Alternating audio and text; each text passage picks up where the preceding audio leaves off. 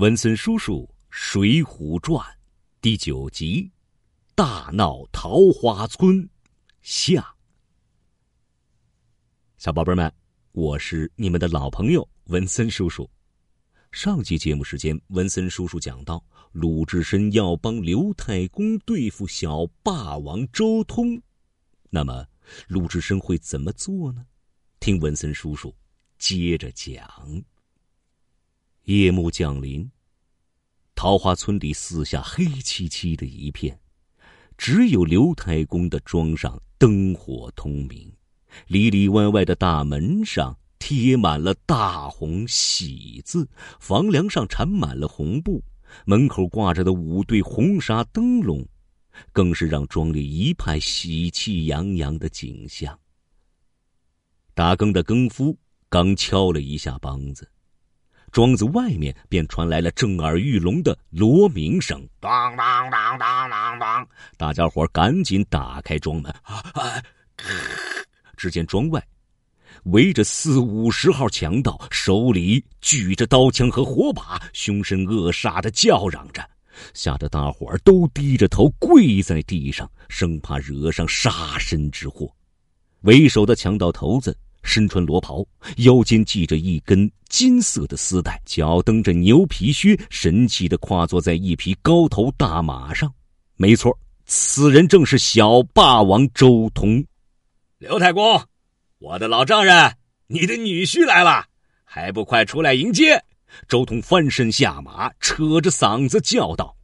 刘太公费力的从人群里挤出来，手里捧着美酒，颤颤巍巍的跪下。周通急忙伸手去扶，啊，你是我的老丈人，怎么能倒跪我呢？快快请起！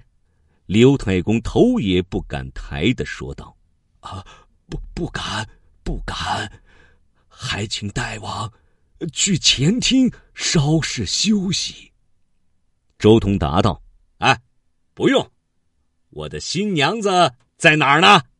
刘太公听到这话。吓得心突突直跳，因为新娘子他早就送走了，他才舍不得把自己的宝贝女儿送给强盗当压寨夫人呢。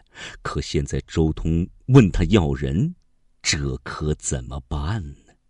刘太公脑门上冒出一层层的冷汗，但还是壮着胆子小声答道：“小，小女。”在他的房间里，哈哈哈哈！